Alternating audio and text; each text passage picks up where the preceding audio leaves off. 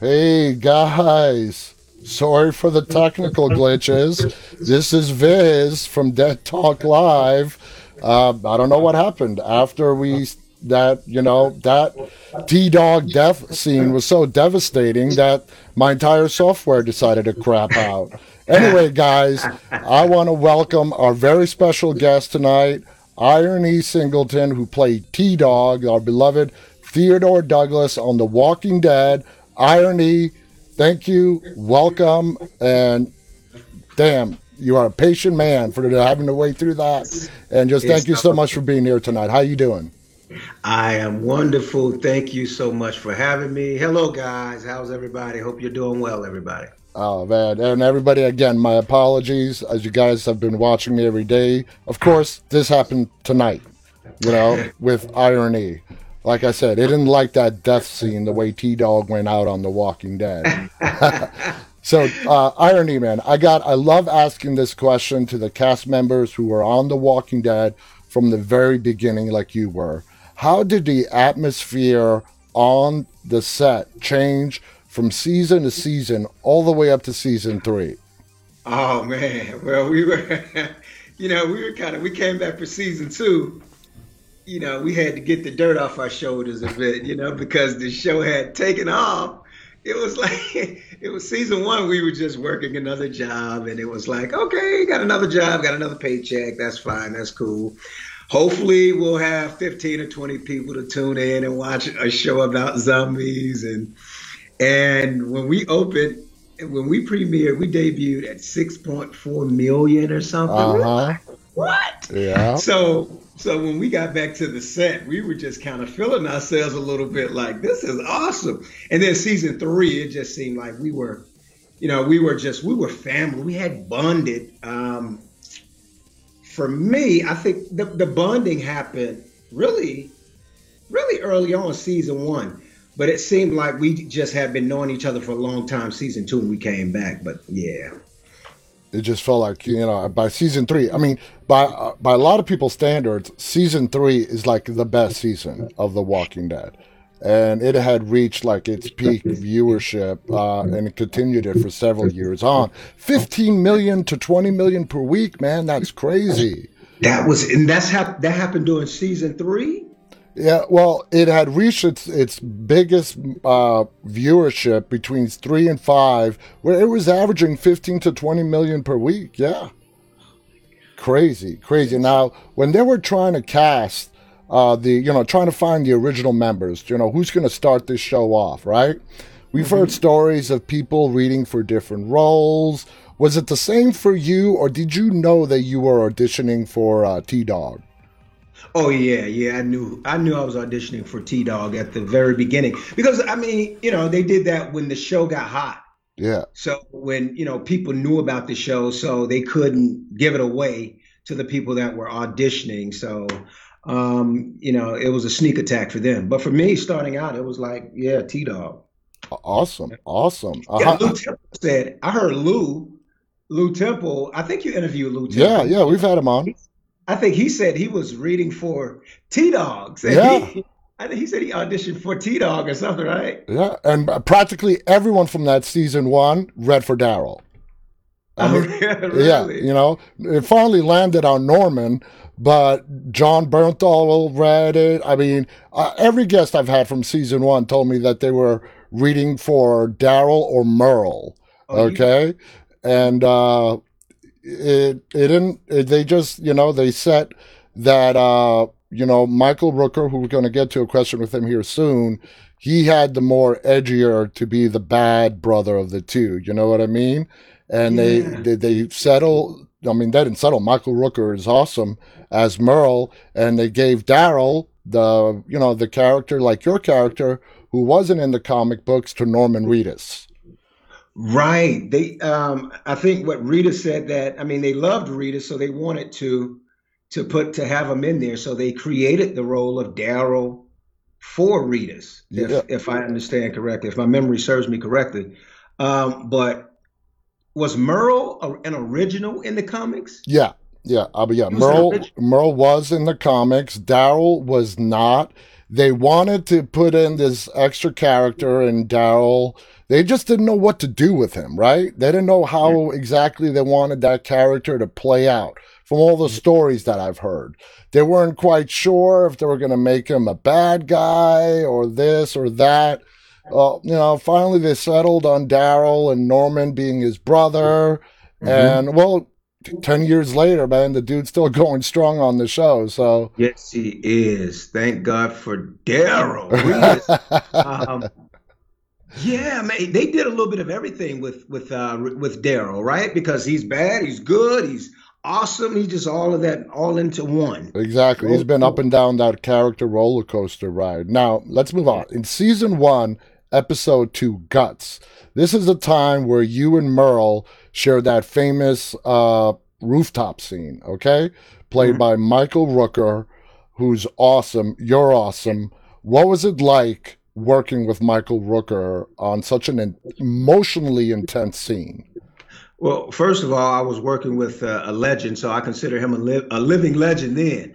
So I was just excited to put my, my acting chops to work against somebody that I highly respected in the industry. I was like, okay, now all these years of training that I've gotten, now I get to, you know, go uh, toe-to-toe with uh, with Michael Rooker. So I had a lot of admiration for him, and I was just excited to do the same.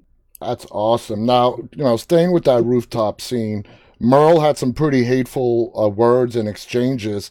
As an actor, man, how do you mentally prepare for a scene like that? Highly emotionally charged. Do you have any kind of tricks that you do or what?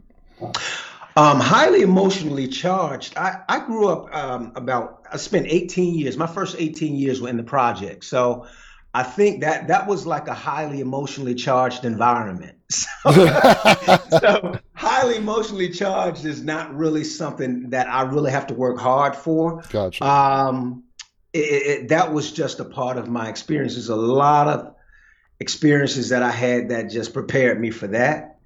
You know, some people are just naturally inclined towards certain things. And um, that was just one of my natural inclinations to to get charged like that. Now, yeah, my, I was a football player. Gotcha, gotcha. Totally understand. Now, yeah. from what are, you know, from what you took away from Michael Rooker playing the racist, you know, obviously he's not a racist, he's a great guy. How did he handle that interaction with you? Did he? Did you guys have a talk before or afterwards about it, or you know how you guys are going to play it out on the screen or mm-hmm. anything like that? Not really. Not, I mean, we, we had a little conversation about that, but we just talked about general stuff, but not necessarily that part. Maybe, you know, we worked on the kick or something like that, but yeah. he's so accurate. You know, he put that kick like right near my face, was it my face or wherever, and he was perfect every time. So you guys um, didn't have stunt doubles or anything like that? No. No. Oh, damn. So you no, got season one. We we don't have any money. We there's no money. It's like no. But I look forward to doing my own stunts, and I'm sure Rooker looked forward to doing his own stunts too. So um, but we we had to measure that. His measuring, it was perfect every time. So we worked on that probably more than anything else, probably more so than the dialogue and all of that stuff. Yeah. yeah. Oh, that's kick ass. That is just kick ass. Now, um, When, you know, what were the, let's move over to season two, okay? What were the emotions amongst the cast and crew when Jeffrey DeMunn, who played Dale, left the show? Oh, man, it was somber. It was, it was somber because, you know, it was revolving, that whole thing revolved around Frank Darabont. I know. I heard a story. He, he wanted to go because he was upset of what happened to Darabont, and They yeah. wrote him off on his request. Yeah. So um, I think that was part of what really brought us to, that's what it was.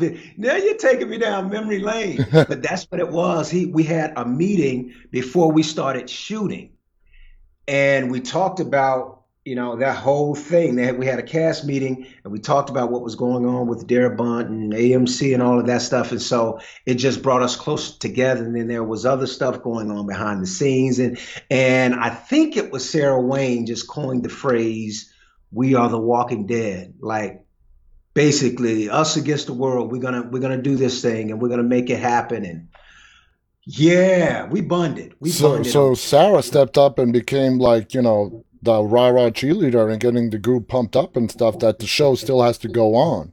She went beyond the rah-rah cheerleader. She's like the surrogate mom. Wow. She's nurturing. You know, she's a mother on the set, so mm-hmm. she was very nurturing and caring. And Sarah's just uh, she's a she's a special person. And um, yeah, yeah, she she carried the torch. Awesome, awesome. Now, staying on season two, okay, at the end, the finale, when Rick is giving his big speech in the finale, how he killed Shane, he's had enough, it's either my way or the highway, this ain't a democracy.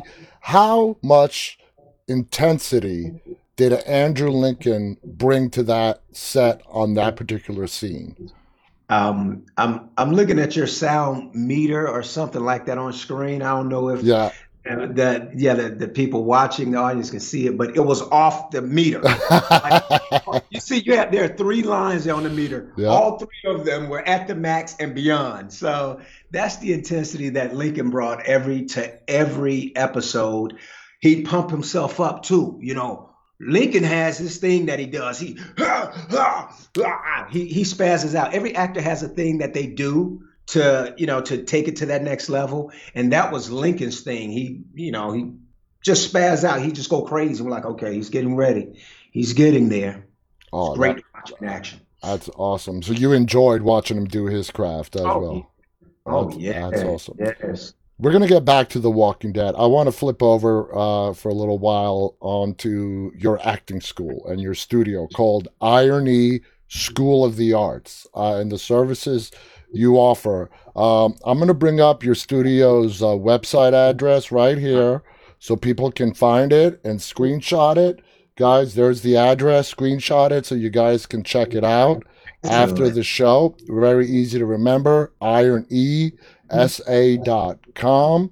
Uh, let me also get started by showing some of the uh, promotional stuff that you guys offer. Uh, okay, here's the headshot of uh of you, IronE Singleton as T-Dog, kick-ass, a badass shot, man, badass shot. And here's the postcard that you guys have as well, listing all the services, including virtual personal training, coaching, auditioning, uh, taping. I mean, you guys offer a wide variety of service, and I want to ask you about a lot of those things that you guys offer. Now, um, your studio does, like I said, offers a ver- wide variety of service, from acting lessons to audition coaching. Share with us some more information, like what is, beyond that, what is the IronE School of Arts about? IronE School of the Arts, just to sum it up, I say truth and love, because um, that is my mission in life, that's my walk. And like I told you, I spent eighteen years in, in the projects. My first eighteen years here on this earth were uh, very um, turbulent, and to say the least. And so when I lost my mom at eighteen, wow. uh, God saved me from that, because I was out there and I just was not caring too much about many things, but I had an epiphany and God told me why I was here. And God said, it's to give truth and love to the world. And so this IronE School of the Arts is just an extension of that. So my students come in, I generally focus on that. And that's how we connect with one another, because as an actor, you connect with an audience through that. If you're able to connect truth and love, you connect on a higher level. Mm-hmm. And that's what my teaching is. I try to take it to that higher level, another plane, as opposed to being mundane on this level, because it's hard for us to communicate. You know, people yell and scream. When people are yelling and screaming at one another, through one another, it's on this plane. Yeah.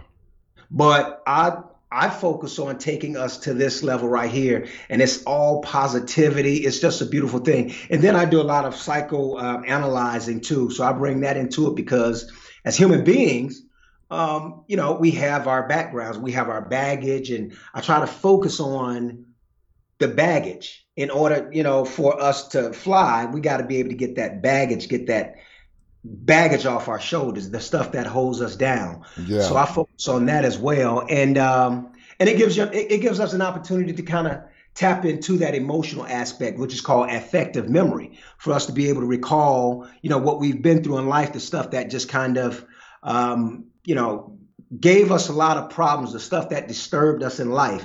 And if we're able to embrace that and deal with it and be and and we're able to handle it as opposed to letting it handle us, then we'll be more effective actors too. So I kind of focus on that. That's beautiful, man. That's absolutely beautiful. Uh, the thing that really caught my eye uh, when going through your website is the, vir- the virtual sessions. Uh, how does that work, and how effective do you find it as a teacher? Uh, doing lessons virtually in this world that we live in today. It's the world we got to embrace. It's the world that we have. So yeah. How do you deal, you know, with it in on a virtual setting as opposed to an in-person uh, student-teacher relationship setting? I think that um, the virtual setting is great because of COVID.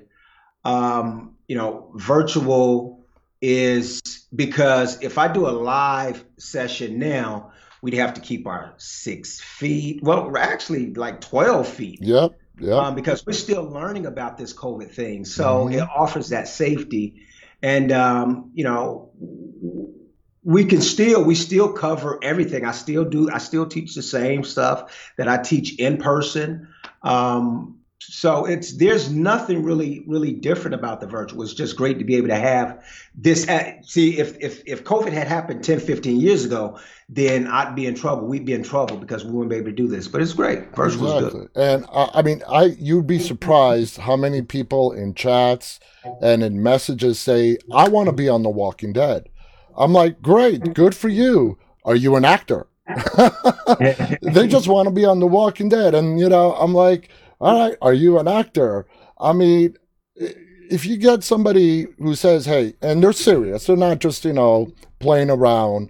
What is the first thing before they even consider moving forward with this that they need to know about being an actor before even going forward?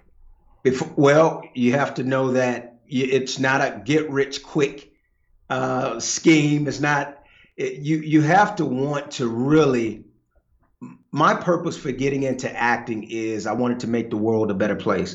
When I was uh, seventeen, I wrote an essay for the I Have a Dream um, essay contest. It was in commemoration of Doctor King's birthday. Uh-huh. And in my essay, I wrote that I wanted to be an acclaimed actor on the big screen so that I could save, uh, you know, so that I could, could serve as a role model for millions of people. Gotcha. So my thing was getting into it to be an artist and not to just make money. So I asked them, I asked, why do you want to act? And, I, you know, if they say, well, I want to get rich, I want to get paid. And I'm like, well, it may not be for you, but that's fine. Um, I, it's hard for me to kind of res- respect that. It's like you, to do something for money. Yeah. Um, I do it because I love it. It's a hobby. And the, the money is cool, but I want to... I want to be happy in life first. I think that's the first thing. If you do what you love to do, then yeah. You'll be happy, because I know many people that make a lot of money, but they're not happy because they're not doing what they want to do in life. I totally, I, yeah, I hear you, man. I hear you. So, yeah. So I asked them that, and they're like, well, I just, I, you know, I want to, to serve as an inspiration for people, or, you know, I, I like to make people feel something, to, you know, do something positive in the world. And I think acting is a great platform for that. Yeah, and I'm going to share with you guys, uh, before we went live tonight, uh, I told IronE that I've been doing this show for one hundred sixty-one days straight. And oh. The look on his face was like, he's like, you take weekends off, right? I'm like, no, nah. This is my like one hundred sixty-one straight episode. Right. And because I love it, because mm. I love doing it. Mm. You know, that's why I do it. I love it. I love it. And yeah, it's no get rich quick get rich quick scheme. Let me tell you that, you know, mm. uh, I don't care. I love doing what I do. And I totally, that's why I totally connect with what you're saying right there. Okay. If people want fame, fortune, and they think they're going to be like the next Brad Pitt, Tom Cruise, Angelina Jolie, you know, whatever, it ain't going to happen like that. No, it doesn't happen like that. A lot of people saw me in The Blind Side and they were like, oh, wow, he came out of nowhere, and not understanding that I have been doing it for fifteen years. Yeah. Prior to that, like they're they're thinking, okay, overnight success or whatever. I started acting in nineteen ninety-three, ninety-four. Mm-hmm. Um, ninety-five was the first thing that um, first project I did was Fled with, um, you know, Lawrence Fishburne oh. and Stephen Baldwin. Damn, Lawrence Fishburne, man! How did it feel yeah. being up against that legend? Yeah, it was it was beautiful. I was a featured extra though, but that was back in ninety-five, I think. Oh, it doesn't matter. To be in the same room as Lawrence Fishburne is yeah, an honor. Legend, legend, legend. legend. Yes. Oh, mm-hmm. oh. So now I'm fascinated by acting, not in the way that I want to be one myself. I just don't have that talent, but the complexities that are around acting. You have probably seen a lot of students come and go through your studio. Is there something in particular that you see in a student uh, every once in a while that makes you say, you know what? There's something special in this uh, in this kid, woman, man, whatever, that you mm-hmm. see something like, you see the potential, the raw potential that's there. Well, first of all, composure. I think that, you know, I, I generally see that they, they are well composed, and um, they don't they they don't they don't let you see them sweat, basically. And I tell my students, I say, never let them see you sweat or whatever. But um, they just have the right composure and the right temperament. Also, um, I think that is huge. We have the right temperament, the right attitude. Attitude determines altitude. Um, and so when they're respectful, um, sometimes I meet people and they want to act, but they don't have the right attitude. They're like, the approach is wrong. Yeah. Let me, let me say, let me, let me put it like that. Just that's, that's a kind way to put it. And, um, but when you have the right attitude, then I think that I was like, okay, you can do it. Just like with you, Viz, like I could teach you how to act. Um, you, you got a great attitude. Um, I'd love to work with you. You know, that's the thing. But people have the wrong attitude. It's like they probably won't get far in this business because they'll turn a lot of people away. God, I totally get that. I totally get mm-hmm. that. Now, acting is a profession where you got to deal with a lot of rejection. Okay, a lot of rejection. How do you teach your students to take that rejection and turn it into something positive? Um, well, I think I spend the bulk of the time talking about that, because if, if we embrace truth and love, I don't think that bothers us. I, th- I think that if you're doing what you love to do, it doesn't matter anyways. Like with me, when I first started acting, I was like, even if I act seventy years and never get a big break, I'll be fine. So as long as you know why you're doing it, I think you'll be fine. The rejection means nothing. Um, so it's like, I'm in it for the long haul. Um, and so I think that that's the approach. Now, if it's about money, that's a tough one. I can't teach them how yeah. to deal with rejection, because you're in it to get rich quick. You want to get rich in a in, in a, not even a year. Yeah. You think you're going to start acting and be rich within the year or rich within five years or ten years. It just doesn't happen that way. So as long as you have the right mindset, and that's what I focus on at IronE School of the Arts. I focus on the mindset. It's the truth and love aspect. You embrace truth and love, that rejection stuff means nothing. I, I, what's your stance on persistence uh, as far as, you know, uh, uh, actors, actresses that get knocked down, or they say no, but they're like, you know what? I'm not giving up. I'm going to keep going for my dream. This is what I want to do out of pure love. Uh, from what you're telling me, that's the exact kind of attitude that you want to spread and have everybody to have. I think that's the, that is the attitude. Not I think I know that is the attitude you must have. And it's interesting you mentioned persistence. Um, I was watching a video with David Goggins. They said that this guy did like four thousand pull-ups. Um, he he did like four thousand plus pull-ups in seventeen hours. Say he may be the world's strongest man or something like that. But his favorite movie, I would assume, is Rocky, because he talked about it yeah. um, in the video. My favorite movie is Rocky. Rocky. And one of my favorite lines in the movie is that I just want to show the neighborhood that I'm not just another bum. I, I, I just want to prove to the world that I'm not just another bum from the neighborhood. Gotcha. Right? Yeah. And everything that I went through in life prepared me to be an actor. I graduated from college. When I graduated, I went ten years without having an agent. ten years. I couldn't get an agent, Viz. Wow. I, I couldn't get an agent. But I was doing what I love to do. I was still doing, you know, low budget projects and movies. I was doing theater. I was doing stage work, but I wasn't getting the big auditions because I didn't have an agent. Did it matter to me? No, I got a little discouraged here and there, but I knew I was in it for the long haul. I was like, I'm going to do this until I die. And then what happened was when I wrote my one man show, which is called, it was called IronE of the Resurrected, but then it later on became Blindsided by The Walking Dead. Yep.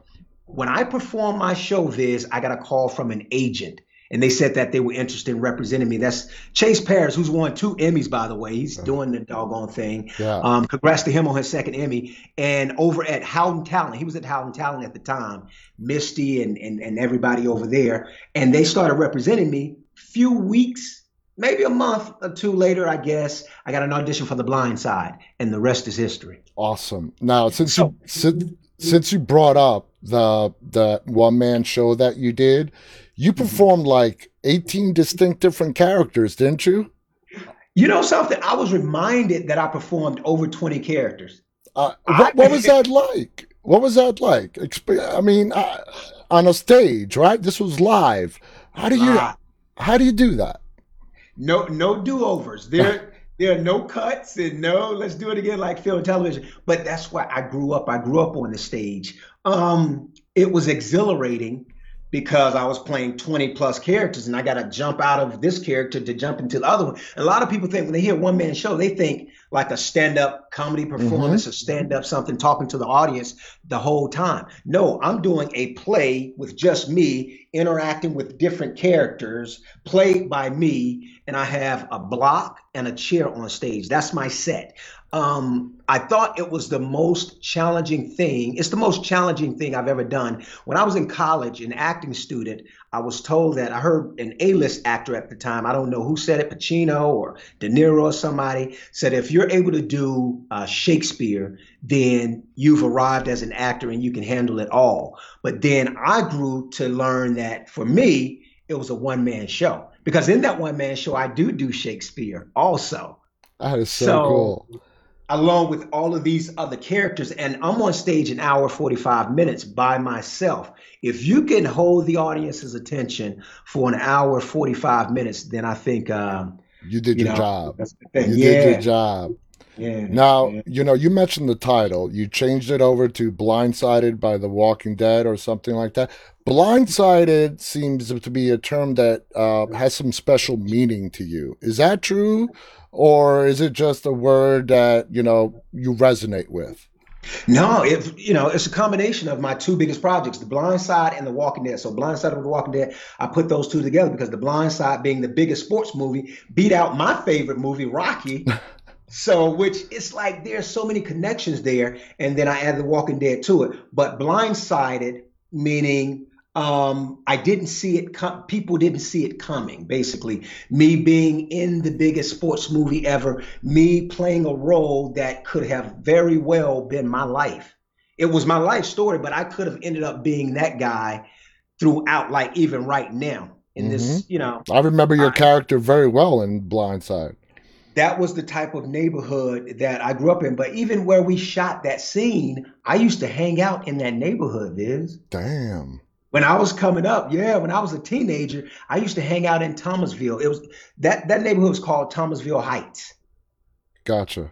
So yeah, so that's where I grew up, and so I was blindsided, and the world was blindsided because um, the pundit said that given my upbringing and what I went through, and not having a father, and and growing up in the projects, and mother being an alcoholic, and being on you know uh, addicted to crack, that I would end up in a similar position, or end up in prison or dead. So that was that's why blindsided. Um, it's a pun, basically. Oh, I get it. I get it. And that's yeah, that's yeah. a that's a great story. Now, all right, let's go back to The Walking Dead.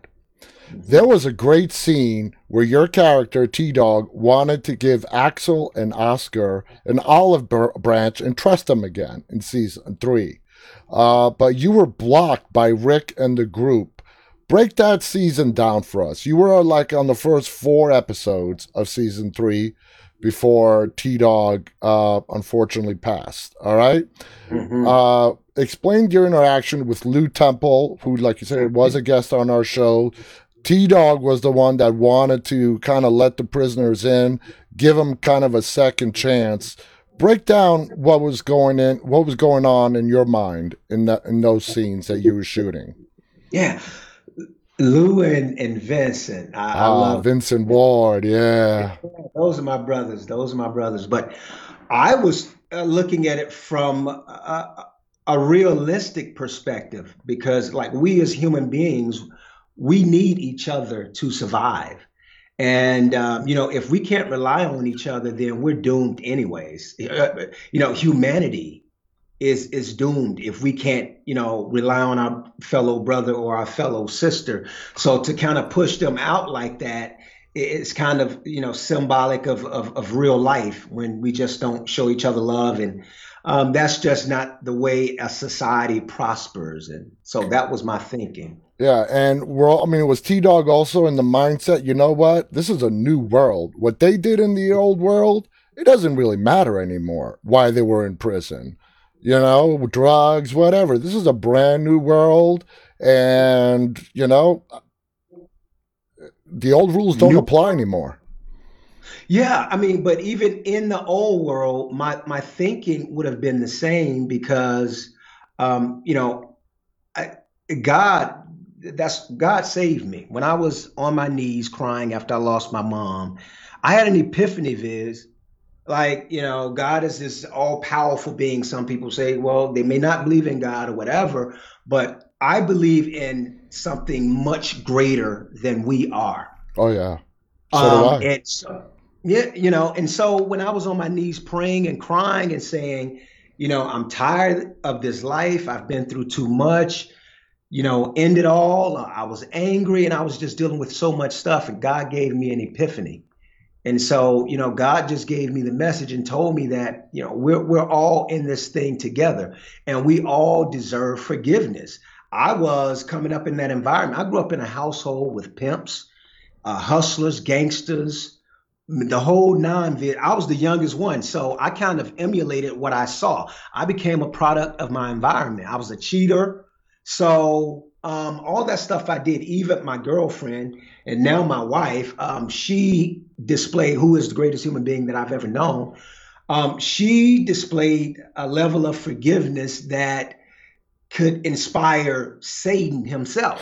That's awesome. Yeah. You know? Yeah. And so, you know, just by being around her and watching the example that she set for me for the last thirty-two, thirty years. We met in the ninth grade. Wow.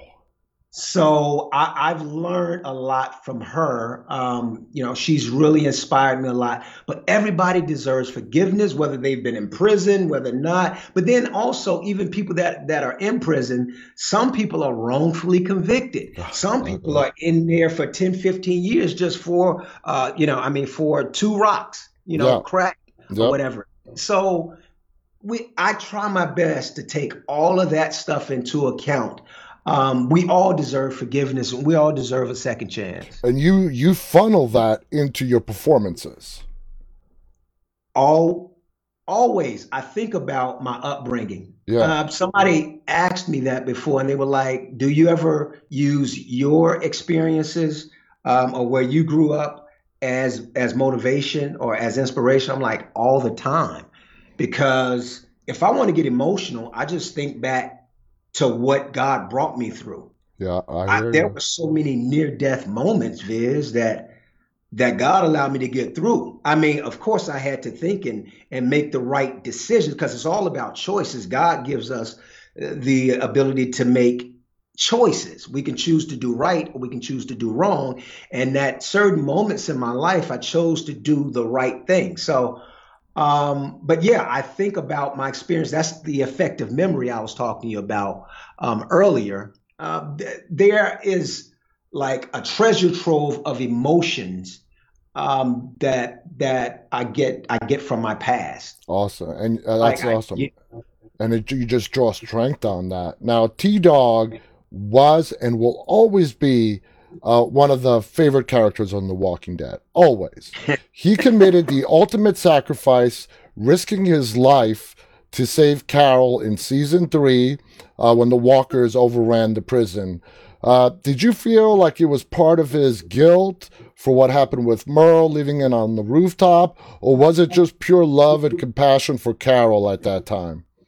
Love and compassion. I, I, I yeah, it was love and compassion, which um, was dealing with Merle's situation too, because it's all intertwined. So gotcha. That love and compassion tied into leaving Merle on the rooftop, tied into his love for the group, tied into his love for Axel and and uh, Oscar. So because we're all interconnected, you know, that's that's just um, that's harmonious twinness. Yeah, which stems from a, a way of living called Mayat, and I, I try to practice that because we're all one. We're one with not just humanity, but we're one, we're, we're one with nature. Which, you know, hopefully we'll we'll get a handle on this climate thing. Yeah. We have to understand that if we don't take care of it, it's not going to take care of us. Oh, yeah, totally get that. Now, next to Shane, T-Dog was the biggest member of the original group, the O G, like you guys say, okay, of Survivors. Yeah. Uh, yeah. You know, and Dale as well. Uh, you went out as a hero. Let's say T-Dog survived. Would we see T-Dog, the loyal follower, in the years that followed? Or would we see T-Dog breaking bad at some point? No, he's uh, he's the loyal. you, never, the you never thought of that, huh? T-Dog breaking bad, maybe? Yeah, I never gave that thought. Um, no, T-Dog's loyal to the end. Um, and... That's what I mean. That's who I, I think they, they started writing for me during season two somewhere, but definitely during season three, because, you know, at the end you showed the clip where he said, "This is God's plan. Mm-hmm. He'll take care of me. Always has." Um, I think the writer started channeling who I am as a person, and I'm big on loyalty. I I will I will die for loyalty. So that's just who I am. And I think they're like, well, there's no way we're going to, you know, send T-Dog in any other direction because we think that that's how IronE would want it, perhaps. You know, you bring up a, an interesting point that another one of my guests, and I'm forgetting who, said the same thing, that after being on The Walking Dead for a while, this is what makes part of one of the greatest things about working on The Walking Dead, from what I've heard, is the writers actually start writing the scenes to the actor's strength, like the actor's personality. Uh, you know, with you, that scene, "God is going to take care of me." And what you just said, you sort of confirmed it. The writers took a part of you and wrote him into T-Dog. I mean... Yeah. Yeah. I mean, what do you think? Is that normal in the industry, or is that something like really unique to The Walking Dead? Um, not. I think it's. Um, I think it's a little bit of both. I think, yeah, you could find that across the board. I think that great writers understand that, um, you know, where the, the strengths lie. If somebody is naturally inclined towards, um, you know, a, a certain demeanor, or if they have a certain character, it, it's just wise for a writer to just kind of focus on that because they they may get a better performance. But as an actor, it's easier to tap into it. Yeah. Like if I'm playing something that's totally uh, remote from who I am, I have to work harder to find that. But Makes if I'm sense. playing somebody, yeah, if I'm playing somebody similar to him, like I could get, we could get an actor, we could get somebody off the street and they, maybe they've never acted, never taken an acting class, but we just say, I just want you to be you. Like I wrote my first movie called White Man, Black Man, Jew Man in two thousand seven. And I wrote around the individuals that I wanted in my movie. I wrote based on their personality. That's... based on their personality traits and based on their personalities, yeah. I wrote it specifically for them because some of them had never acted before. Like my, some of my main characters had never acted. I just said, I want you to play this as you. How would you respond like this? And I think anybody can act as themselves. They're just being themselves. Exactly. Although when you put, if they have, if they don't have any, you know, inhibitions or whatever, if they're not shy in front of the camera, if they have personality, it's like, just be who you are, you will be fine. And I feel like as a director, I can get the best out of out of my actors too. Just just be you, and um, and it works well that way. Uh, you know, it's another thing I thought of. If somebody came up to me, like you just said, and say, okay, we want you to play this role, the only thing I would tell them, please make it be as much like myself as possible. And you would, and you would probably win an Oscar for what Oscar is. All right. I mean, but it, think about it. Yeah, it makes mm-hmm. perfect sense. It makes yeah. perfect sense. Now, you know, how did you get that tragic news that T-Dog was going to die? How did they tell you? I was, I was in my, I was in my trailer, if I recall correctly, when I first got the call that I ignored uh, because. Mm-hmm. Glenn Mazzara called me. He was the showrunner at the time. And we started playing phone tag. He called. I listened to the message. And he was like, IronE, I, I need to talk to you. It was slightly somber. It was kind of somber like that. And as an actor, you know, we're trained to, to read tone and so many things you just have to, you know, you listen for. Yeah. But as human beings, we can do that. If we have a high level of discernment, you can kind of pick up on people's okay. tones, if they're in a good mood, if they're in a bad mood, whatever it is. Read between and the so, lines. What's what's that? It's like reading between the lines of what's yes, being said yes. to you. Yeah. Yes, exactly. That's what it is. So he was subtexting subconsciously. That's what it is. Reading between the lines is kind of like subtexting. Yeah. He subtexted to me that it's time for T-Dog to be eliminated from the show. So you and I, I teach my actors, you can say so many things without saying it. Mm-hmm. Um, so I, I heard him and he said, uh, give me a call when you get this message. And I probably called him when I knew he was busy on the set or something. I think I was probably like, okay, Glenn is, okay, he's he's busy right now. Let me call. Uh, Glenn, hey, whatever. I, I don't know, but I avoided him. I avoided Glenn for about two weeks, I guess. I don't know. And finally, we finally, he finally caught up with me. He was like, you've been fantastic on the show. Um, you've done a wonderful job with T-Dog. And we're, you know, but it's time to say goodbye to T-Dog. Like, how did you take the news? Bittersweet. I had uh, been, but more sweet than bitter. I had been a part of the biggest uh, television show in basic cable history at that time. I don't know what it is it's, now. It's, it's still, it, it's Walking Dead is pushing new frontiers with every episode, man. It's still breaking all the rules. I'm so proud of everybody. Oh my goodness. So I had been a part of that. And not only that, I was I was a part of it from the beginning, and I got the opportunity to meet so many beautiful people within the cast, within the crew, within around the world, all of these beautiful fans, to share this energy with, all this love, going to all of these different conventions. And it was just so awesome to have been a part of it. That's why I said sweeter than bitter.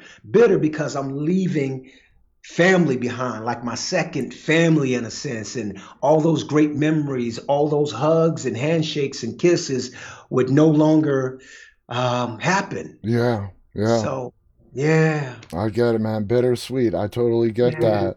Uh, I should say sweet bitter, though, Viz. Sweet bitter, sweet bitter, sweet, you know. Bitter. ninety percent sweet, ten percent bitter. Yes. Yes. Now, are you satisfied with the uh, character arc the writers gave T-Dog, or do you think they could have gone a level up, a level higher? Um, I think that with any character, I think you, just like an actor, when you audition or you, you play a character on T V, you feel like, oh, I could have done more. Or even watching myself, some actors don't watch themselves like, oh, I should have done this. I could have done that to make it better. So you always think that there's more to do. There's always more to add. But I'm not disappointed at all because, like like I said, I had the time of my life. That was the, the best project that I've ever been a part of. Do you uh, credit Blind Side to leading you to The Walking Dead? Yes. So you would I, say yeah. Blind Side was your big break. Uh, I mean, that was great. I mean, I love that scene with Sandra Bullock, you know, just comes up to you and just you know, puts you in your place. Yes. How was it yes. working with Sandra Bullock on that scene? Sa- Sandy is beautiful. She's a beautiful soul. She's a beautiful human being. Yeah, I love Sandra Bullock. Um, she just radiates positivity. You know, she radiates goodness. Um, what I, you know, I would, it would be great if all actors, if everybody in the industry were like Sa- Sandy, then yeah, the industry would be just even better, oh, top notch. She sounds amazing. Now, since T-Dog was not in the comics, did you have any kind of input? Because it, you know, it does sort of match your backstory of his backstory of living in the projects. And, mm-hmm. you know, T-Dog got like an academic scholarship, majoring in speech communications. Did they ask you for your backstory in real life? Did they kind of play that in? How did that work out?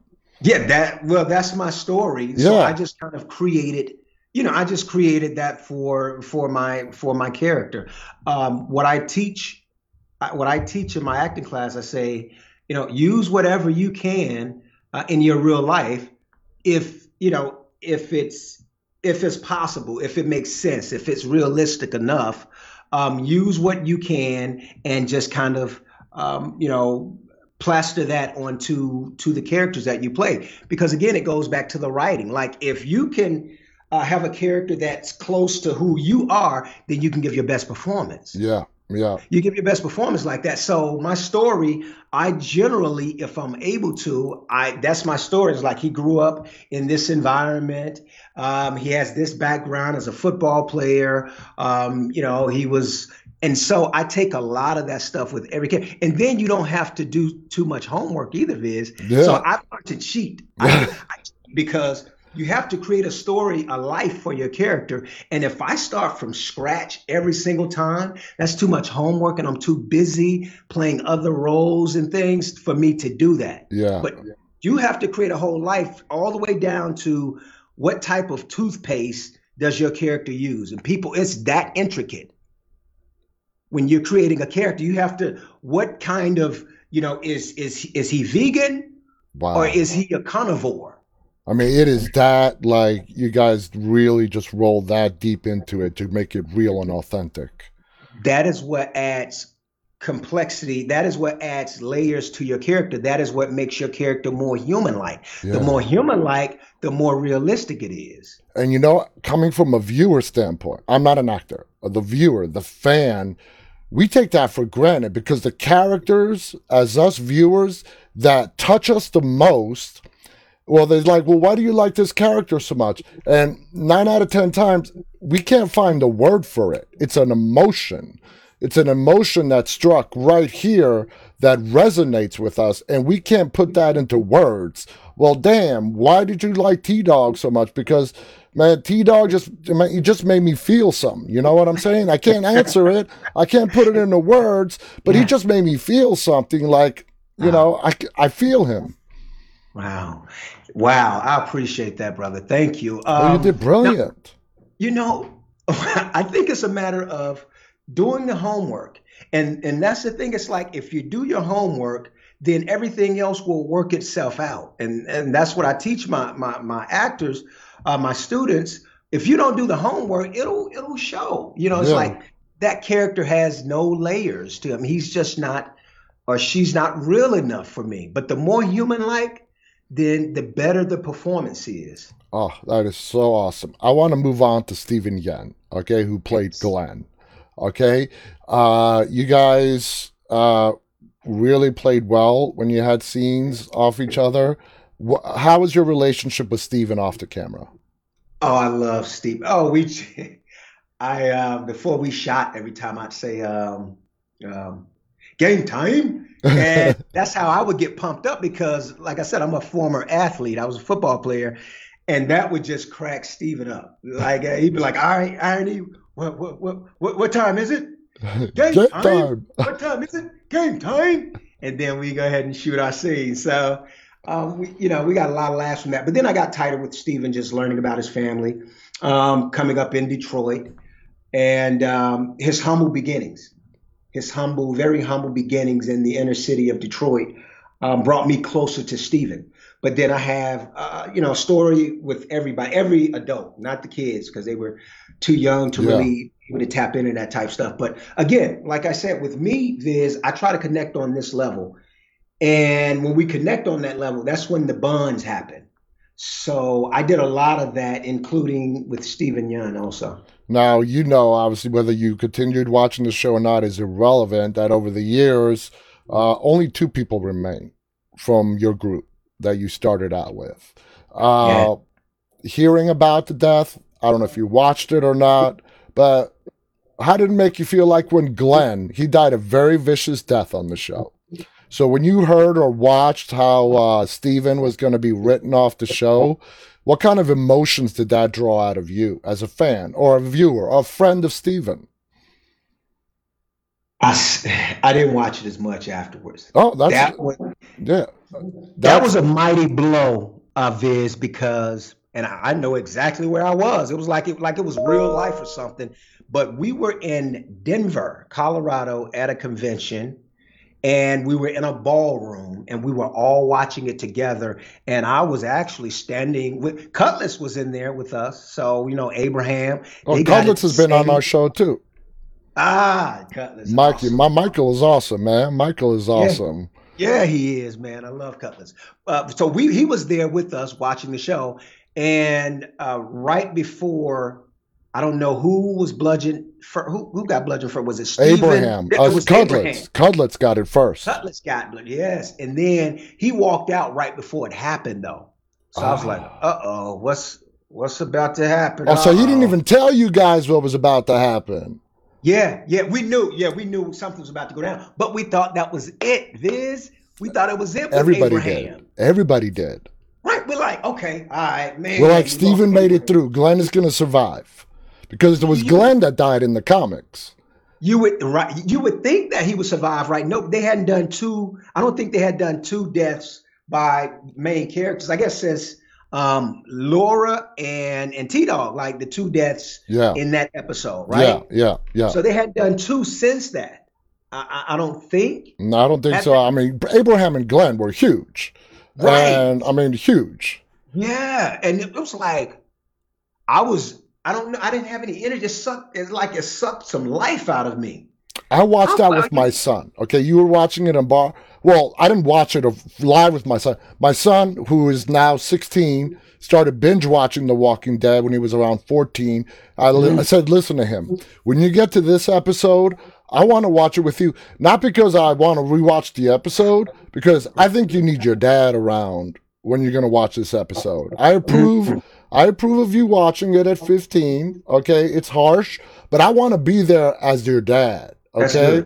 And when Abraham died, he took it hard. But when Glenn got the bat to the head, he just buried his head into uh, into his hand and could not stop saying, no, no, no, no, no, no, no, no.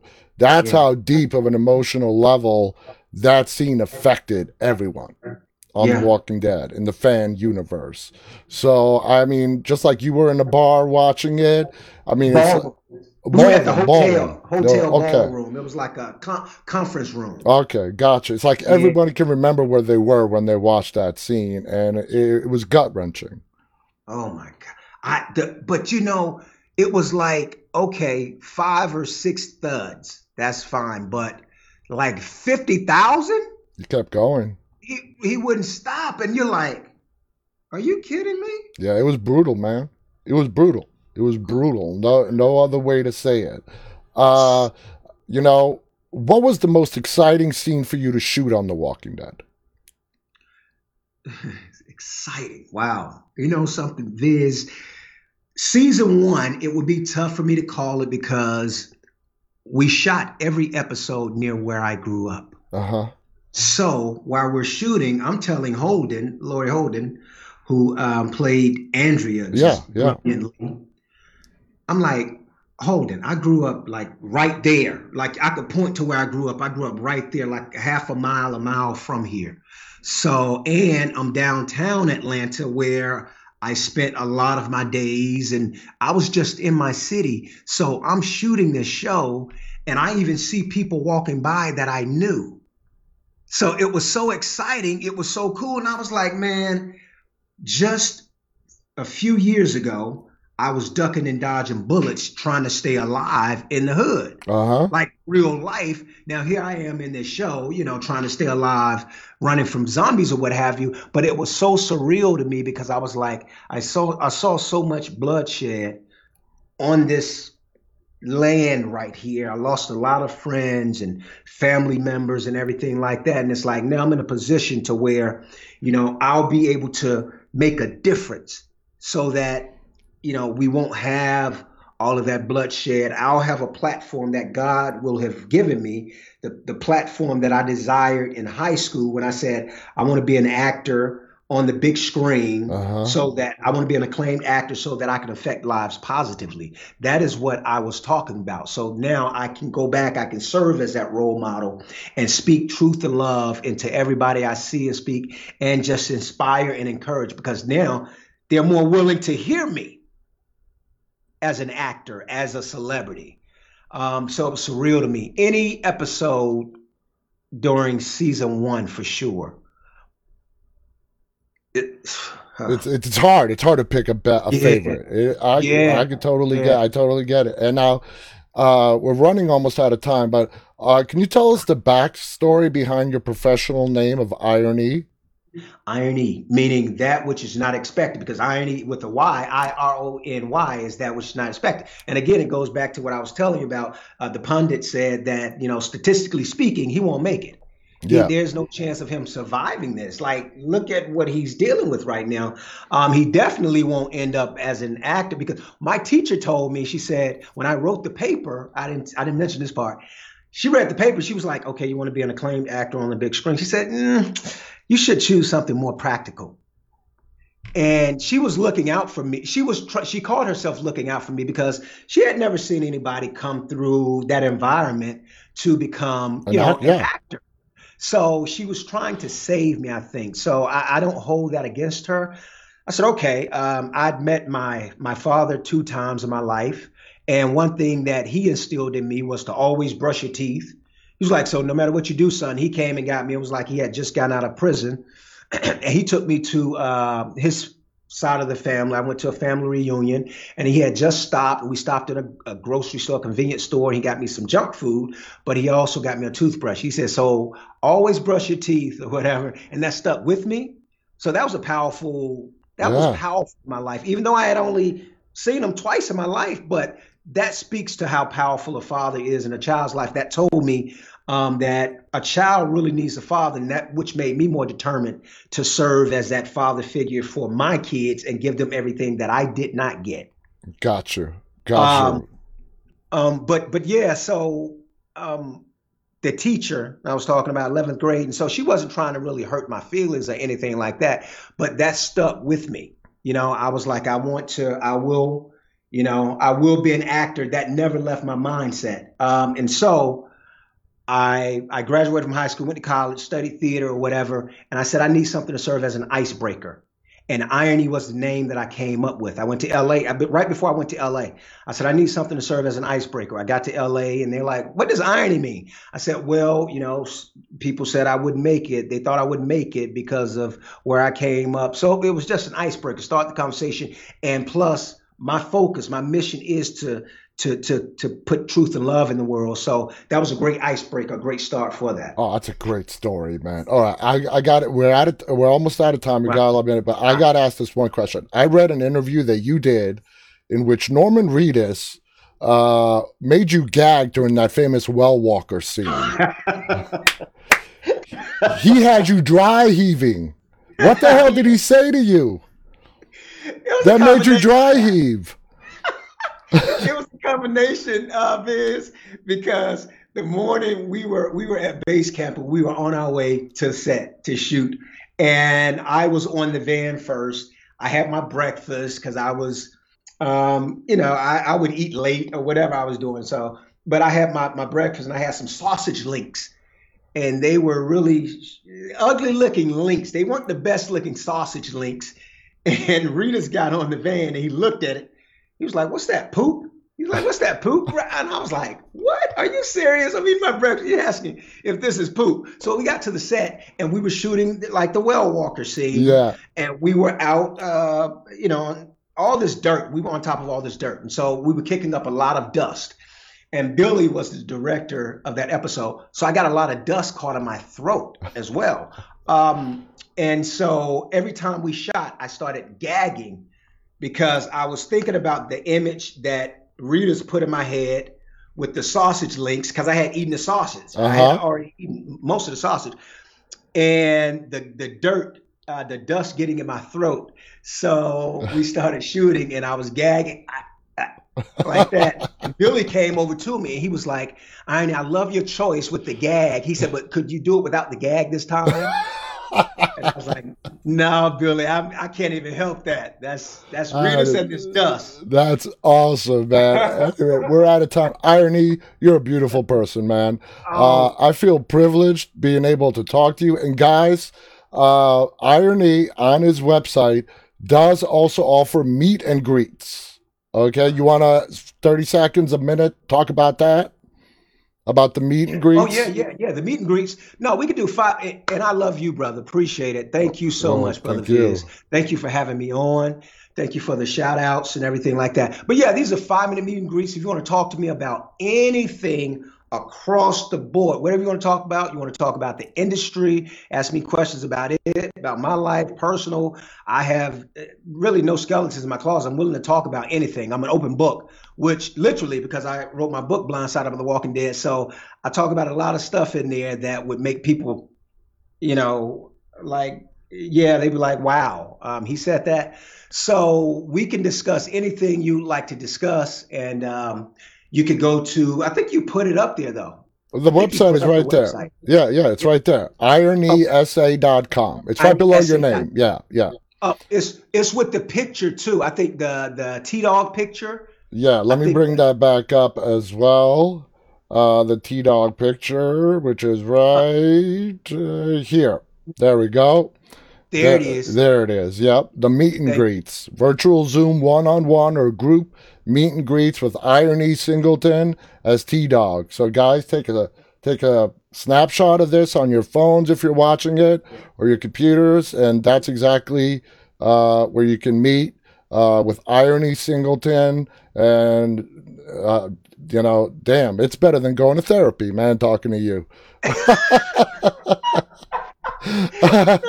I swear, it is. It is. Anyway, we are out of time. IronE, thank you so much for doing this, man. It's been awesome. Thank you to all our viewers for watching tonight. I hope you enjoyed this conversation as much as we did. I'll be back on the air for episode like one hundred six and something tomorrow. Uh, yeah. Guys, take care. And until then, from IronE and me, stay walking. Always, guys. Later.